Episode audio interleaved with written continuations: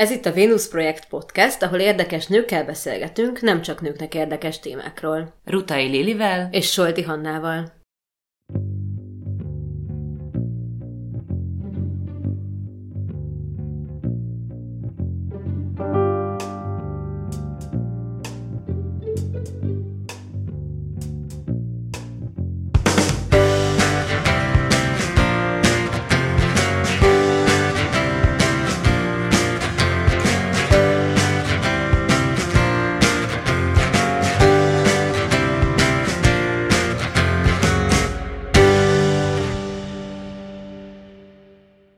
Ebben az epizódban vendégünk doktor Diriczi Tekla, női önismereti mentor, csoportvezető, jogaoktató, akit az Instagramról Nőként Szabadon pont Tekla néven ismerhettek. Szóval, szia Tekla, nagyon köszi, hogy eljöttél hozzánk a Venus projektbe.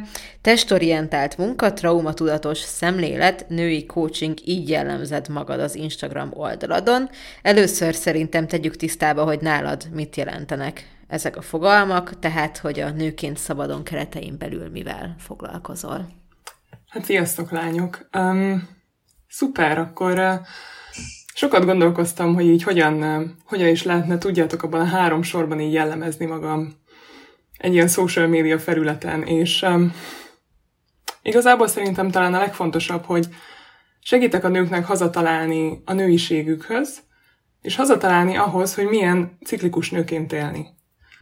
Ez számomra azt jelenti, meg én nagyon sokszor ugye azt tapasztaltam, és igazából engem is ez inspirált arra, hogy elindítsam ezt a vállalkozásomat, hogy élünk egy férfias világban, ahol elvárják tőlünk, hogy ne csak férfi testként működjünk, hanem ugyanazt a ritmust is kövessük, mint egy férfi. Ugyanúgy használjuk a női erőnket, mint egy férfi, ugyanúgy teljesítsünk minden nap, mint egy férfi, ugyanúgy nyomjuk el az érzéseinket, mint ahogy az is segít nekünk így pörögni a mókuskerékben. Én azt gondolom amúgy, hogy ez az elférfiasodott világ amúgy a férfiak számára is nagyon-nagyon káros és nehéz, hiszen ők is le vannak hasadva a női részükről, amit tudjátok, ez az érző, ez a befogadó, ez a nagyon-nagyon puha. És hogy bár én most férfiakkal nem dolgozom, de a nőknek pont ebben segítek, hogy megtanuljuk azt, hogy milyen úgy élni, hogy nem folyamatosan küzdünk, folyamatosan teljesítünk, folyamatosan csinálunk, hanem gyakoroljuk ezt a női puhaságot, ezt a befogadást, ezt a megengedést, hogy milyen az, amikor az intuícióm vezérel, és nem mindent így fejből, agyból kitalálok. Milyen az, amikor nem küzdök a menstruációm ellen, amikor nem küzdök a, az érzéseim ellen. Hát ez egy ilyen nagyon nehéz feladat, én azt gondolom, hiszen nem tanították meg nekünk kislányként, hogy ezt így lehet, vagy hogy ezt hogy lehet. Um, és akkor mellette még úgy ott van a szépségipar, meg a diétakultúra, ami még arra is ránevel minket, hogy így uh, hogyan kell utálni a testünket. Hogyan lehetnénk még szebbek, még jobbak, jobbak, mint a másik nő, csinosabbak, mint a másik nő, és ez pedig csinál egy olyat, hogy maximálisan eltávolodunk így a testünktől, és csak a hibákat látjuk benne. És hogy nekem, nálam a testorientált munka azt jelenti, hogy nem csak fejben kezdünk el nőnek lenni, hanem elkezdünk hazaérkezni a testünkhöz. És megnézzük azt, hogy neki mire van szüksége. Milyen az, amikor nem csak egy külső, hanem egy ilyen otthon.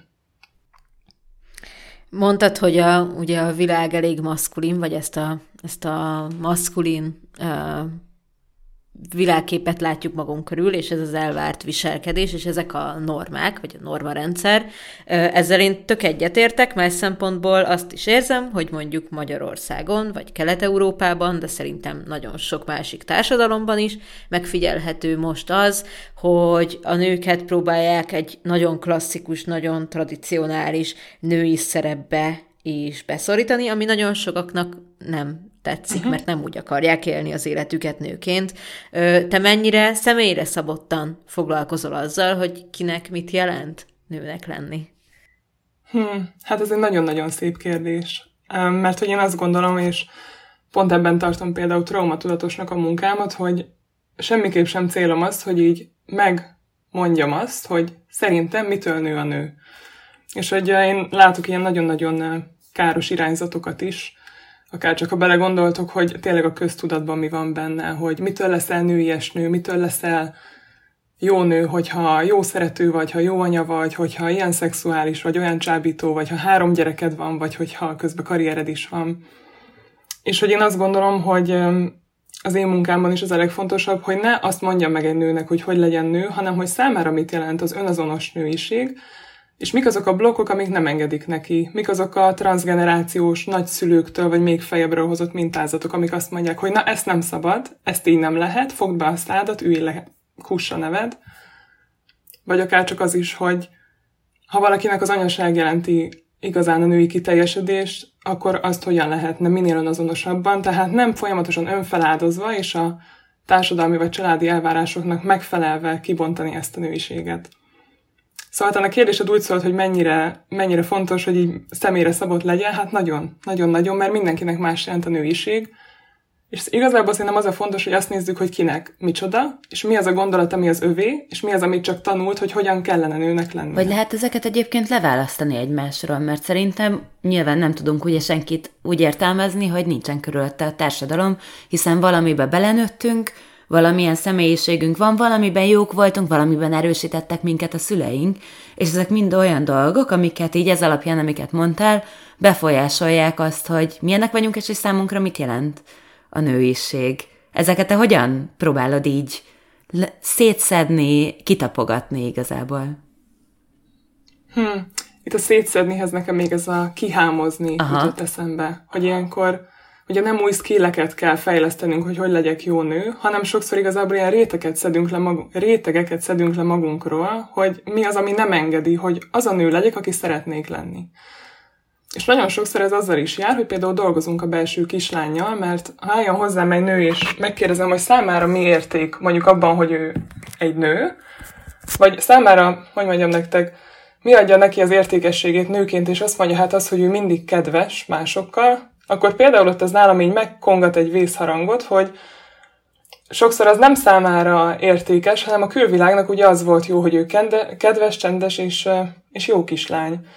Szóval igazából azt szoktuk megnézni, hogy megkérdezem tőle, hogy milyen nővé szeretne válni, és mi az, amit tanult a nőiségről, mi az, amit látott anyától, nagymamától, mit látott a tévében és mit hallott.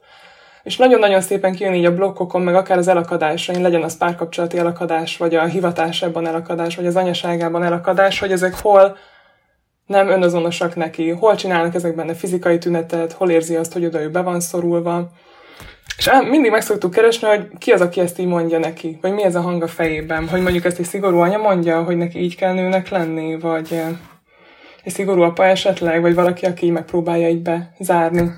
Úgyhogy ez egy hámozásnak, ide akartam kiukadni, hogy kihámozzuk a nőt, a sok-sok elvárás meg, meg ilyen elnyomás alól. Mondtad most már több egyszerre ezt, hogy nő, valamilyen nővé válni, vagy valamilyen nő válni. Ezek szerint ez egy ö, végleges állapot? Próbálom ezt nem nagyon sugalmazva kérdezni, de gondolom sejted, vagy sejtitek, hogy arra szeretnék rákérdezni, hogy... Ö, hogy mi a felelősséged mondjuk neked szerinted abban, vagy hogy mennyire érzékelteted a közös munka során ennek a folyamatiságát. Ez, ez egy olyan dolog, ami napról napra változik? Meg lehet érkezni ebben az állapotban? Van olyan, hogy valaki elakad, vagy, vagy visszaesik? És hogyha igen, akkor hogyan kell kezelni ezeket? Ezt én ezt úgy mondom, hogy ez minden önismereti munkával jár, nem feltétlenül csak a nőiséggel, hogy ez nem egy ilyen lineáris felfelé növekedés, hogy én napról napra megyek afelé, aki szeretnék lenni, hanem vannak ilyen csúcspontok, amikor nagyon megvan, és aztán tök természetes, hogy utána esetleg visszaesek, és azt érzem, hogy hát így kurvára nem haladok sehová, és esetleg így visszafelé megyek. Hogy az önismeretben tök normális az, hogy van, hogy így kettőt lépek hátra, mielőtt egyáltalán egyet tudok lépni erőle, és aztán van, hogy tizet lépek előre, és akkor már csak kettőt hátra. Szóval tudjátok, ez ilyen nagyon-nagyon ilyen csiki-csuki, hogy így jövök, megyek, haladok, és hogy sokszor az önismeretet, meg ezt például ezt a nővé um, érést, vagy ezt a női önismeretet is van, képzeljétek el, hogy ilyen um, önbántásnak használjuk, tudattalanul. Jaj, még nem ott tartok, ahol kéne. Én már kitaláltam, hogy mit kéne, de szarul csinálom ezt is. És akkor így az önismeret sem egy ilyen gyógyulás tud csak lenni, hanem akár az, hogy hát ezt is elrontottam. Ja, hát ez meg ez már itt jár, meg így dolgozta meg az anyasebét, meg úgy a belső gyermekét, és akkor én meg még mindig egy ilyen szar vagyok. És akkor én igazából, az én felelősségem sosem az, hogy valakit, em, em, hogy mondjam nektek, tehát nem úgy eljutatok valahová, hogy megmondom neki, hogy nézd, így megyünk el A-ból B-be, hanem nagyon sokszor az segít, hogy én ott vagyok egy ilyen értő jelenlétként, és mondjuk validálom az érzéseit, amit sokszor ugye a szülők és a társadalom nem csinál. Az nem is úgy van, de hülye vagy, ez nem igaz, nem ezt láttad anyádtól, ezt te csak képzelted.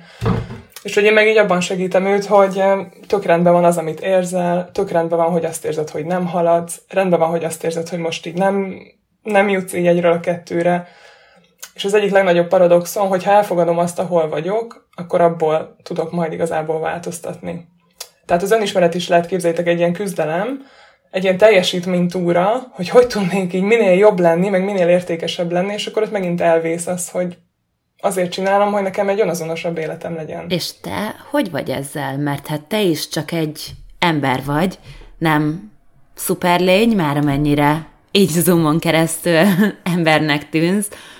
Felteszem, neked is vannak rosszabb napjaid, vagy rosszabb periódusaid.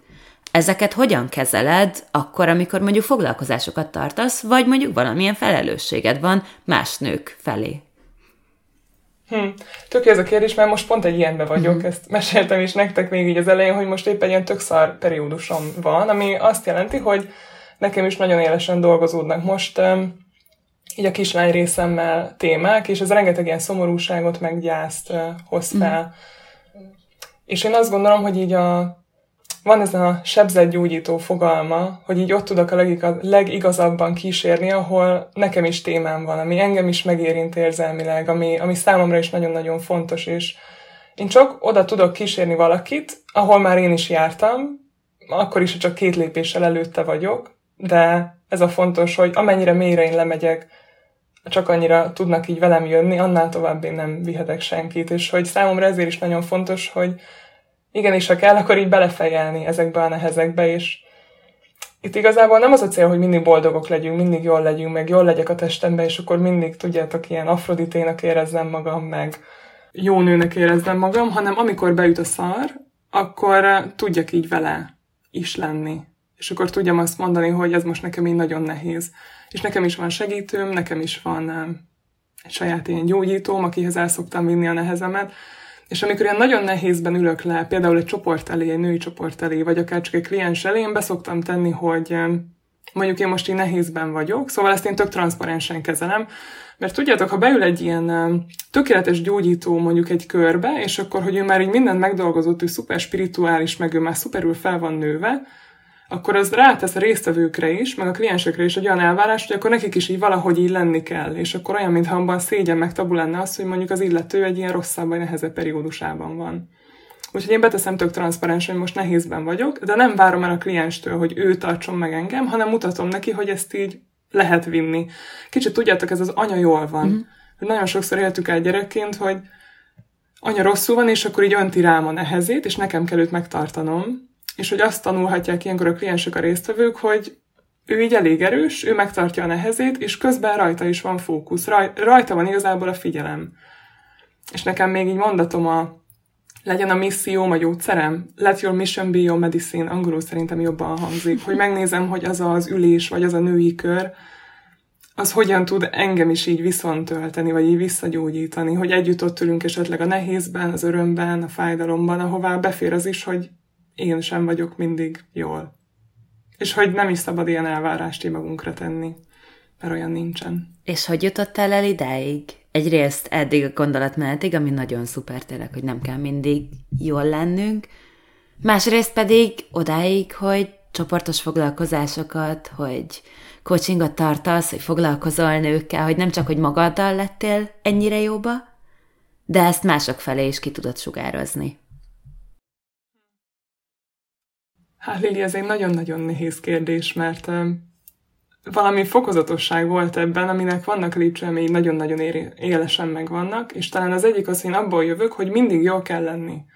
Mindig valamilyen maszkot fenn kell tartani, hogy én mindig erős vagyok, um, velem így nem kell annyira foglalkozni, és akkor én egy ilyen jó kislány vagyok, aki szépen tanul, meg kitűnő, és akkor így segít a, a többieknek, meg nagyon kedves, ugye, amit mondtam, jaj, de kis kedves vagy, meg mosolyogjál, mert attól szép nő vagy, hát én ettől a falat kaparom, hogy, és hogyha látszik a fejemben, hogy éppen tök szorul vagyok, akkor, akkor ezt miért ne lehetne. Na, szóval egy jó nagy maszkkal indultam el, És nekem volt még mellette egy nagyon erős fizikai tünetem, az pedig az, hogy én soha nem kezdtem el menstruálni, és jártam orvostól orvosig, és mindenki azt mondta, hogy hát szennyi a fogamzásgátlót, ha vérezni szeretne, amúgy meg nem értem, hogy mi baja van, hogy nem vérzik, örüljön neki. Szóval totálisan, tudjátok így, hát így gázlángozva volt a, a nőiségem igazából. Rengeteg ilyen traumát összeszedtem én is, szerintem úgy, mint jó páran egy-egy ilyen nőgyógyásztól.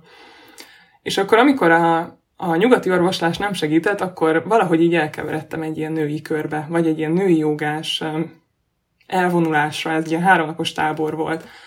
És már addigra huszonkettő-huszonhárom voltam, és már rég letettem arról, hogy én valaha így menstruálni fogok, meg jaj, tudjátok, neki nem is tudtam, hogy igazából mi az, ami hiányzik, hogy én most nem ovulálok, vagy így rosszak a hormonjaim, senki nem mondott semmit, csak hogy szedjek fogamzásgátlót, ha annyira hiányzik.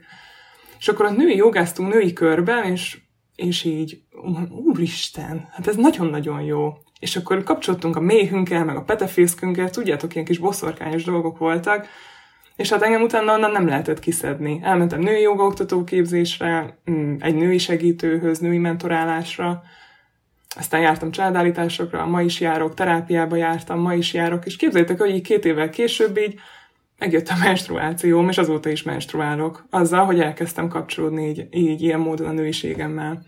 És ez nekem akkora ilyen... Ez nekem annyira szép volt. Annyira gyógyult bennem a kislány, meg...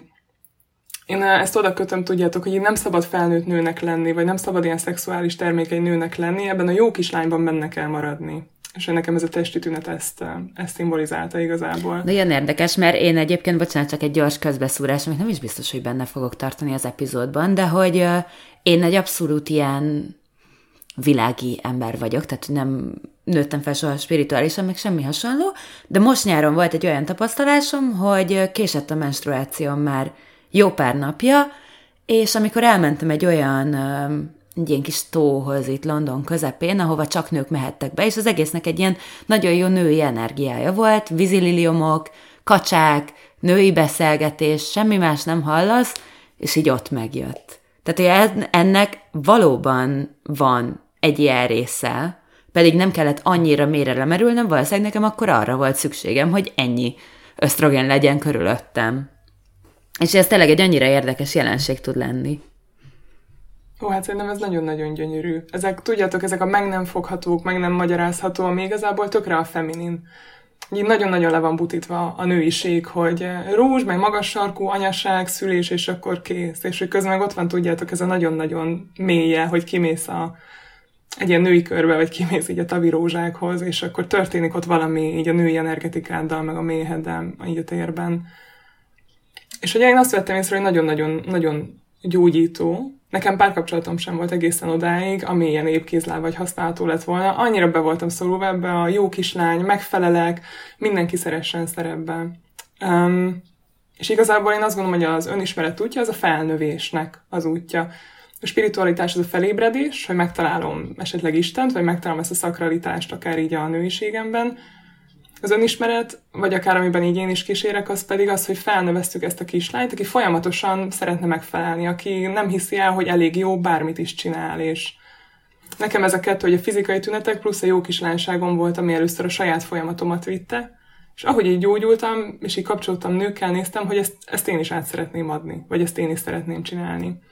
És akkor először is segítőként figyeltem másokat, hogy hogy csinálják, és akkor az volt még a fekete leves, mikor elkezdtem a sajátomat. Mikor kezdted a sajátodat egyébként? Mikor uh-huh. kezdtem? Kettő éve. Kettő éve csinálom ezt így fő állásban, azt hiszem így mondanám. Előtte inkább csak így tanultam, hogy mi történik, vagy mit csinálok. Mondtad ugye, hogy csak nőkkel foglalkozol. Van-e valami ilyen, hiába egyéni, nyilván mindenkinek a, a nőiessége, meg mindenkinek a, a problémái, meg a szorongásai, de le lehet-e vonni valamilyen általános következtetést? Vannak-e jellemző szorongások vagy dilemmák, amikkel a lányok vagy nők ö, gyakrabban fordulnak hozzád? Vagy úgy is kérdezhetném, hogy vannak-e szerinted olyan dilemmák vagy akadályok, amik a nőket jobban vagy jellemzőbben érintik? Hmm. Hmm. Uh, igenis, meg nem is. Én azt gondolom, hogy van, ami nagyon-nagyon női, és van, ami meg nagyon összecseng a férfiéval is, csak ő azt sokkal másabb részről nézi meg. Hát nálunk nőként ez az anyalánya téma, ez nagyon-nagyon erős, meg nagyon hangsúlyos. A, milyen mintát láttam anyától nőként, és hol van bennem anya, de hol szeretném másképp. Ez az egyik nagyon-nagyon fontos. Anyáról leválni, határt húzni. A határhúzással nagyon sokat jönnek, nem véletlenül, mert ugye ez nekem is témám. Valahol segítőként mindig azokat a kérdéseket húzzuk be, vonzzuk be, amik nekünk is nagyon megvannak. Hogy lehet ugye úgy felnőni, hogy szeretettel, de határozottan kiteszem a határaimat, és azt mondom, hogy velem ezt már ne, vagy anya, én ezt máshogy fogom csinálni. Akkor is ez nincsen kimondva anyának, ez nagyon fontos, bennünk legyen kimondva anyának, vagy ez bennünk legyen feloldozva.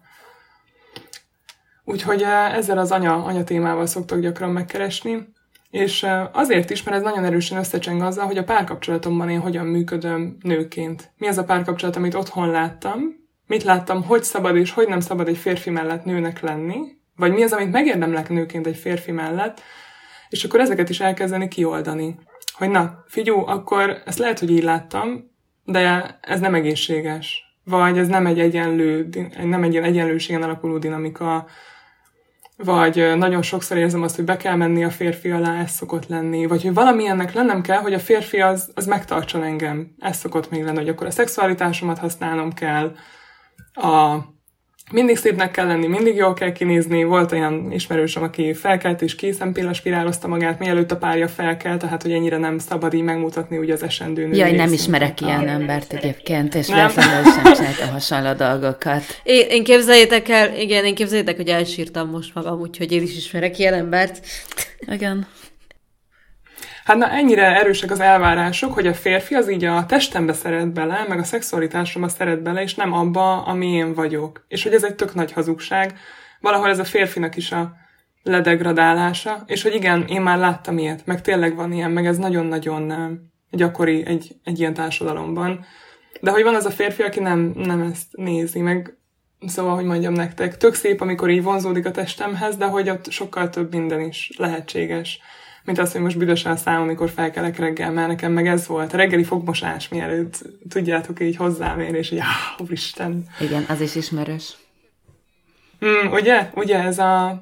Valamilyen állarcot itt is fenn kell tartom, mint nőként, mert hogy annyira félünk akár attól, hogy a többi nővel, ahogy rivalizálunk, hogy lehet, hogy talán jobbat, meg lehet, hogy talán szebbet. Hát kislánykorunk óta ez van belénk nevelve, hogy vannak a csúnya mostoha nővérek, meg van a szép kislány, és akkor a királyfi az kit fog választani. Ez baromi nagy hülyeség. Hogy, hogy maradjak meg önazonos nőnek a párkapcsolatomban, anélkül, hogy így ebben a megfelelő mókuskerékben kb. Így elveszíteném saját magamat, mert hogy nem tudok határt tartani, akkor szexelek, amikor esetleg nem kéne, és közben így elhagyom a saját magamat, vagy hogy az anyukájának kell lennem, mert hogy ő azt várja tőlem, mert anya hiányos, és akkor ne adj Isten, így főznöm kell rá, még mosnom kell rá, még mit tudom én. Szóval, hogy ezekből így felhúzni magunkat egy ilyen nőbe, mert na, ne értsetek félre, lehet az, hogy gyógyítom én is a férfiak az anyasebét azzal a beölelő puhasággal, ami bennem van, ha azt kimunkálom nőként, meg ha megyek felé, de hogy alapvetően mi két felnőttből szeretnénk kapcsolódni, felnőtt nő és felnőtt férfi. És hogy ebben, ez, ez még egy nagyon-nagyon kedvenc témám, ebben segíteni a nőket. De hogy ez sincsen sosem kész, na, ne értsetek félre, hogy eljuthatok valameddig a női önismeretben, mondjuk szingliként, vagy egyedül, de hogy nem kell teljesen kész lenni, úgymond, hogy legyen egy jó társam. Mert hogy nagyon sok minden meg a párkapcsolatban fog majd előjönni. Mert ők kapcsolatban sérülünk, és akkor kapcsolatban is gyógyulunk. És azért nem mindegy, hogy milyen a férfi mellettünk. Hát sőt épp, a, sőt, épp az előbb mondtuk ki azt, hogy nincsen olyan igazából, hogy kész, és ez is egy, egy tök káros szemlélet, ami előbb vagy utóbb újra önszivatáshoz fog vezetni igazából, meg szorongásokhoz, ha azt hiszik, hogy készen igen, vagyunk. Meg van ez az ilyen klasszikus narratíva, hogy dolgozol magadon, és amikor készen állsz, akkor megtalál a férfi, vagy a nő, attól függ, hogy mit szeretnél, de hogy így megtalálod azt, aki szintén készen áll, és kapcsolódtok, és onnantól minden jó, mert hogy ezt látjuk nagyon sok tündérmesében, meg hasonlók, viszont nekem felmerül ugye, hogy az előbb mondtad, hogy ez a társadalmi normarendszer, amiben élünk, hogy a nő az, aki az anyát tudja helyettesíteni, aki főz, aki gondoskodik, a férfi pedig az, aki a tökéleteset látja a nőben, mennyire káros a férfiakra is. És hogy akkor a férfiaknál is vannak-e hasonló problémák. Tehát tudod képzelni egyébként, hogy Férfiakkal is foglalkoznál ugyanígy? Hát képzeljétek el, hogy nekem úgy hozta az élet, hogy a párom meg egy férfi csoportvezető lett végül is. Úgyhogy ő meg férfi köröket tart, úgyhogy jól el, jól el sodort minket így egymás mellé az élet. Akkor ti egy ilyen igazi tündérmesébe élő pár vagytok. Na szép. Jaj. És akkor ugye ebben meg benne van az, hogy várjuk ezt a tündérmesét. Én is azt hittem, hogy na ez ilyen nagy, ó, a tudatos férfi, meg a szakrális szerelem, és akkor boldogan élünk amíg. És úgy felbugyogott lányok a szar, minden feljött, ami esetleg... Tehát, hogy az van, hogy a párkapcsolat, az így belobbantja a gyerekkori sebeinket, hogy hol hagytak el minket, hol nem voltak ott, hol nem figyeltek ránk, és ugye ezt kivetítjük az egészet a párunkra. Úgyhogy a tündérmese az nagyon hamar így leszokott csengeni, hogyha nem figyelünk, és akkor nagyon-nagyon koncentrálni kell arra, hogy oké, okay, most lehet, hogy nem a páromra vagyok dühös, hanem anyámra, vagy apámra, csak ugye rajta verem le. Vagy tőle várom el azt, amit apa anya nem adott meg nekem, és akkor ott ugye megint bennünk a sérült kislány az, aki így veri az asztalt, vagy áh! Um, igen, szóval tündérmese, hát ez van, hogy ugye ezt, ezt várja így a, a társadalom, hogy ez a szerelem, ez egy tündérmese, és ha nem az, akkor biztos szarul csinálják a párkapcsolatot. Közben meg ez, ez a nagy hazugság, hogy ez nem igaz. Ugye abban is, ha van ez a dualitás, van a nehéz, meg van a jó, az az emberi, meg az az egészséges. És én egyedül még nem foglalkozom férfiakkal, de a párommal már tartunk közösen ilyen intimitás hétvégéket, ahol... jönnek tudatosságra vágyó férfiak, meg jönnek tudatosságra vágyó nők, és akkor olyan gyakorlatokat csinálunk, ahol esetleg ezeket az egészséges határokat gyakoroljuk nő és férfi között, a közelengedést gyakoroljuk, hogy az intimitást és a szexualitást szétválasszuk, mert ugye az intimitás az az, hogy látsz engem, és még így is biztonságban vagyok, így is elfogadva vagyok, nem kell ezt a hatszáznyolcvanezer maszkot így hordani magamon. És a férfiak ugyanúgy félnek így levenni a maszkjaikat, ugye, mert nekik meg a tökéletes, erős férfit kell hozni, aki mindig nagyon-nagyon képben van, hogy mi történik. És hogy nekik is nagyon nehéz ez az intimitás téma, csak sokszor ők inkább ezt az elkerülést választják, ugye, hogy nem érzek, meg nem vagyok elérhető. Um, nem teljesen általános, de én inkább ezt figyelem meg. Nőként pedig hajlamosak vagyunk erre a szorongásra, hogy de ne menj el, de ne hagyj el, de maradj velem. És akkor így, így játsszuk ezeket a játékokat. Úgyhogy én még jelenleg így dolgozom férfiakkal, hogy a páromon keresztül tartjuk ezeket a közös csoportokat. Nem azt fogom megkérdezni, hogy szerinted kiknek valók a foglalkozásaid, hanem hogy van-e olyan, akinek kevésbé ajánlanád magad? Hm. Ezt én úgy, úgy tudnám megfogalmazni, hogy vannak témák, amik nekem nagyon-nagyon erősek, és vannak, amik még kevésbé hangsúlyosak az életemben. Kevésbé hangsúlyos nálam például még a várandóság és a szülés megélése, vagy akár a menopauzába való áthaladás, és annak a gyásza, hogy akkor én most elengedem a termékeny koromat, és bölcsnőbe, vagy ilyen tanítónőbe átmegyek. Én azt gondolom, hogy vannak, akik ebben nálam sokkal jobban benne vannak, segítőként, akár tudjátok, csinálnak ilyen szülésre bocsátókat, vagy... Um, tényleg ilyen, ilyen elengedés szertartásokat, akár így menopauzában lévő nőtársaimnak. És akkor ide is kell egy alázat, hogy azt mondjam, hogy hát segítőként én sem vagyok való mindenkinek, mert amik témákról meséltünk, azok nekem nagy szívszerelmeim, meg azok nagyon megérintenek. És hogy a nőkben, tudjátok, vannak ezek az archetipusok, hogy van a szerető, meg az anya, meg a kislány, meg a bölcsnő, meg még a hatszáz másik, és hogy éppen melyik archetípust éljük, azt, azt szoktam figyelni. Amelyik nekem erősebb, azt az archetípust élő nők jönnek be hozzám is. És akinek még nem szoktam ajánlani, és ez lehet, hogy nagyon ilyen szigorúan hangzik, de amikor valaki így azt várja, hogy egy segítő megmentse őt, hogy na gyere, szerelj meg, eljövök hozzád, megcsom ezt a programot, vagy megcsom ezt a mentorálást, és akkor um, old, old meg engem. És um, azt szoktam még mondani, hogy ahol nincs meg ez a felelősségvállalás, hogy igen, Tekla, te vagy a segítőm, te kísérsz engem, de én viszem azt a részét kliensként, hogy így felelősséget vállalok az érzéseimért, a nehezeimért. Lehet szarul lenni, ne értsetek félre, csak ebből az áldozatszerepből, hogy ő rossz, meg amaz rossz, meg emiatt, meg amiatt, meg Tekla, te szal segítő vagy, stb. stb. Ilyenkor nagyon nehéz segítőként ott lenni, hogyha tőlem várják el a munka száz százalékát. Szóval aztán ide kell még, tudjátok, egy ilyen felnőtt nőt hozni, akár egy ilyen önismereti folyamatban, ami azt mondja, hogy, hogy felelősséget vállalok a folyamataimért, és nem kihelyezem a felelősséget a segítőmre, mert akkor az megint egy ilyen áldozatot csinál belőlem, és odaadom a segítőnek a saját erőmet, azt mondva, hogy én nem tudom magamat meg szerelni, ez egy nagyon rossz szó. Én nem tudok segíteni magamnak, de majd ő segít nekem. Majd ő megmondja, hogy hogy legyek nő, meg mit csináljak. És ez amúgy tök szépen szokott működni, hogyha valaki így jön el hozzám, akkor ezt így átbeszéljük, és nagyon sokan így át tudnak kattanni. És akkor pont ez a részük gyógyul, ami azt mondja, hogy ja, na ez az én erőm. Tényleg én vagyok felelős a saját nőiségemért, meg a saját életemért. Van, ahol ez még így nem érett meg, és akkor ott nagyon nehéz is együtt dolgozni. Vagy akkor lehet, hogy ott más típusú segítségre van szükség. Nekem az jutott eszembe, hogy szerintem ez pszichológusokkal is így szokott működni akár, hogy, hogyha az ember nem kész még arra, vagy nem akar beletenni mindent, nem várhatja el, hogy legyen egy ember, aki mindent megold helyette, mert hogy talán a gyógyszer ilyen egy pszichiáterre, hogy ez valóban meg tud oldani dolgokat, anélkül, hogy te beletennél kifejezett erőfeszítést, de hogy közben meg minden terápiás foglalkozáson is, ugye neked is ugyanannyit, sőt, többet bele kell tenni, mint annak, aki ott ül veled szemben és kérdez. De egy kicsit megfordítva a Hanna kérdését egyébként, szerinted mi az, ami miatt téged választanak viszont? Mi az, amiben te különleges vagy? Hm. Én azt gondolom, hogy annyira vagyok így, akár különleges, vagy ilyen egyedi segítőként, mint amennyire így nőként, vagy emberként az vagyok. És akkor itt kicsit ez olyan, tudjátok, mint, a, mint így az etikus marketing, hogy én bármit írhatok. Én leírhatom, hogy honnan, hová jutottam el, meg hogy milyen módszereket használok, meg alkalmazok, de hogy valahogy nagyon sokszor azt szokott lenni, hogy az energia, ami én vagyok, az így behívja azokat a nőket, akik azt érzik, hogy na, ebből az energiából szeretnének akár töltekezni.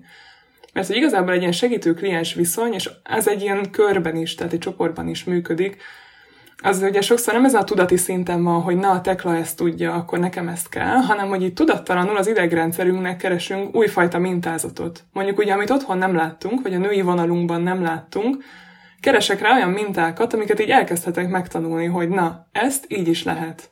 És az elkezdi lehámozni ugye ezeket a héjakat, amikről beszéltünk.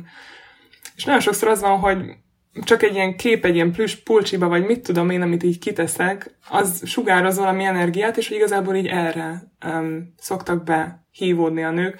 Amit nagyon sokszor kiemelnek az az, hogy én jól érzem magam a testemben, én nagyon sokat küzdöttem vele, én nagyon magas vagyok, meg um, volt ugye ez a ciklus problémám is.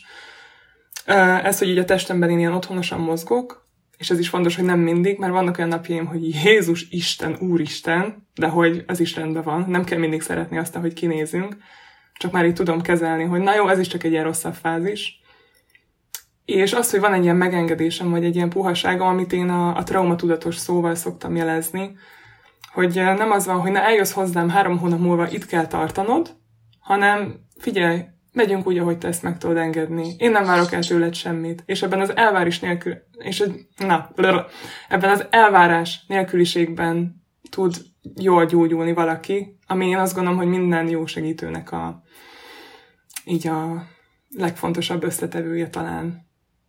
Igen. Így ugye ez volt, hogy az egész világ elvárást tesz rá, meg a szüleink, meg az iskola, meg a tanáraink mindig elvárást tettek ránk, és hogy mennyire gyógyító az, amikor elmegyek valakihez, és ő nem várja el tőlem, hogy így tartsak valahol, vagy így legyek valahol, hanem lehessek az, aki vagyok, és abból tudok így gyógyulni. Lehessen az, ami van. Ez ilyen nagyon-nagyon női, ez ilyen nagyon jó anyai minőség, amit én nagyon szeretek használni. Mennyire kevered azokat a dolgokat, amikkel foglalkozol? Van ugye ez a traumatudatos szemlélet, van ez a nőies szemlélet, van a ciklus tudatosság, ezek mennyire válnak külön, vagy folynak egyben nálad? Minden egy nálam, ezt így tudnám mondani, mindent is használok, ami így benne van.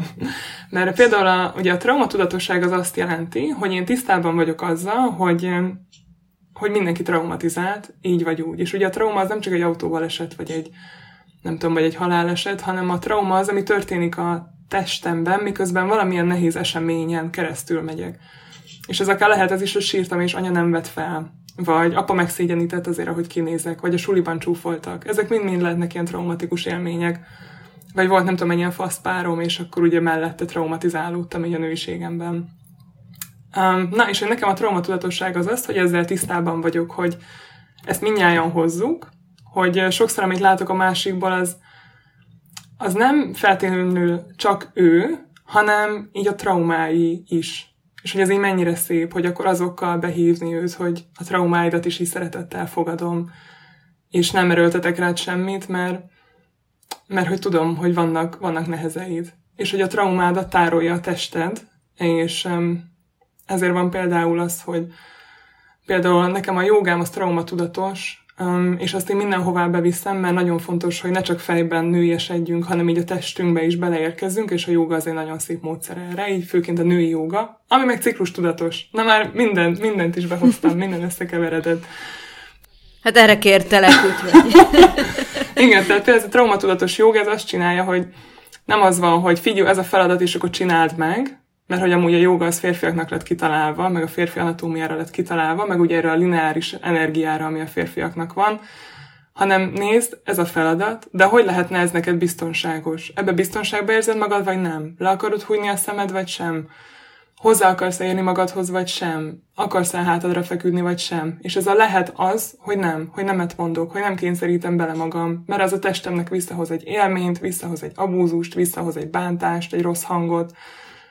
És hogy van olyan az én jogámon, hogy valaki lefekszik magzatpózba, és ő kilencven percen keresztül ott így fekszik, miközben mi meg így mondjuk jogázunk. Mert hogy most neki az a gyógyító.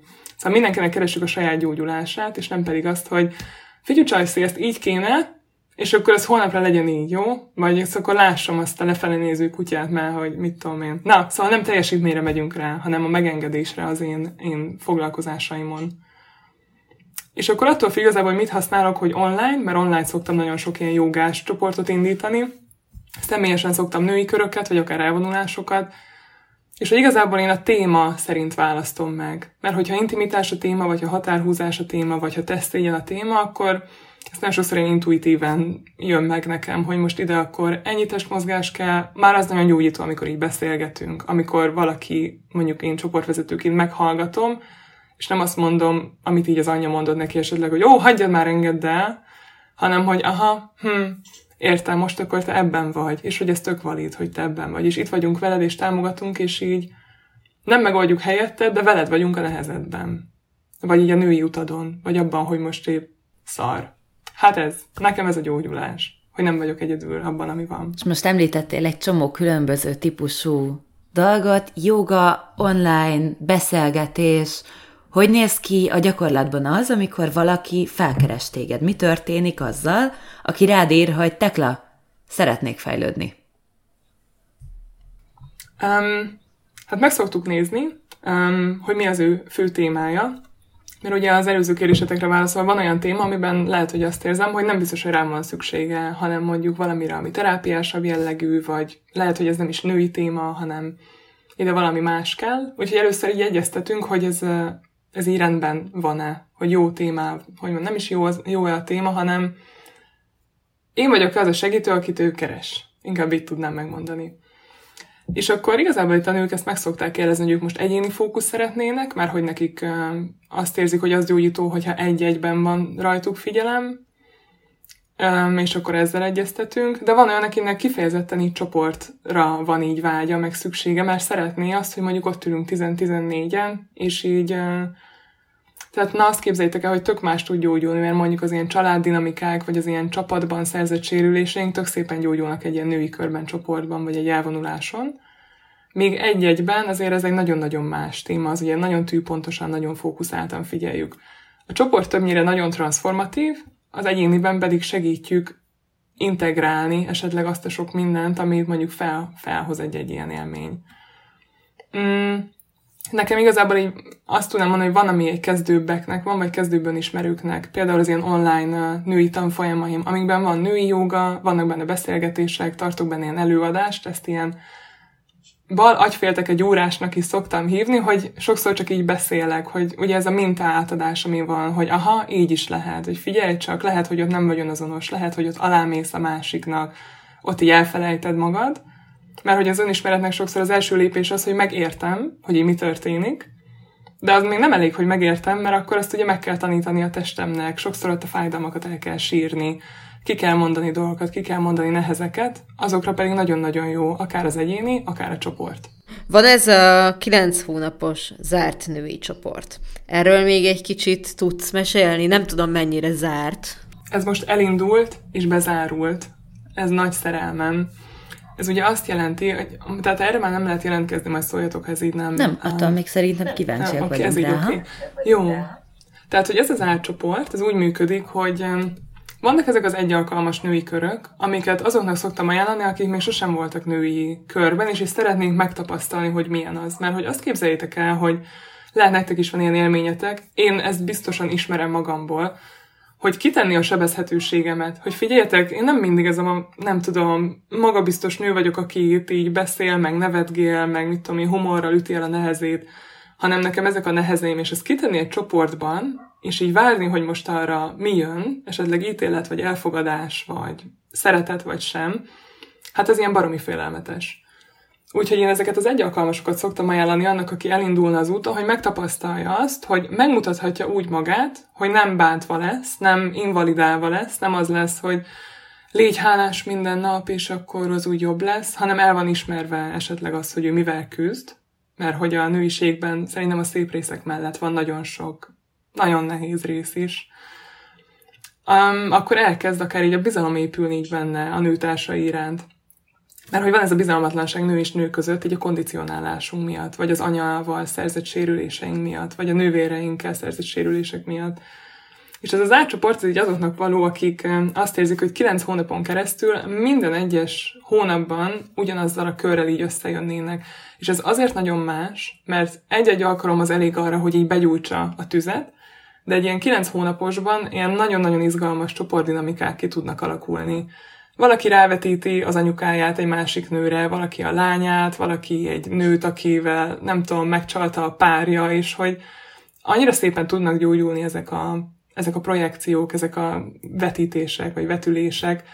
Pont azért, mert mi meg ott vagyunk, és több hónapja van a nőnek, hogy megszülje magát, szó szerint. Új nő születik a csoport neve, nem véletlenül ez lett, mert hogy ez, ez tényleg egy ilyen újjászületés. Megyünk végig különböző témánkon, a belső kislányunkon, apán, anyán, nőiségen. Van egy férfi testvércsoportunk, képzeljétek el, amit a páromék tartanak, és akkor velük is összetalálkozunk majd évközben is, meg egy elvonuláson is. Hogy megtanuljuk így nőként egyrészt, hogy milyen az a nő, aki én lenni szeretnék, és aztán ezt, hogy tudom úgy megmutatni a férfinak, hogy nem veszítem el magam közben. Valami ilyesmi.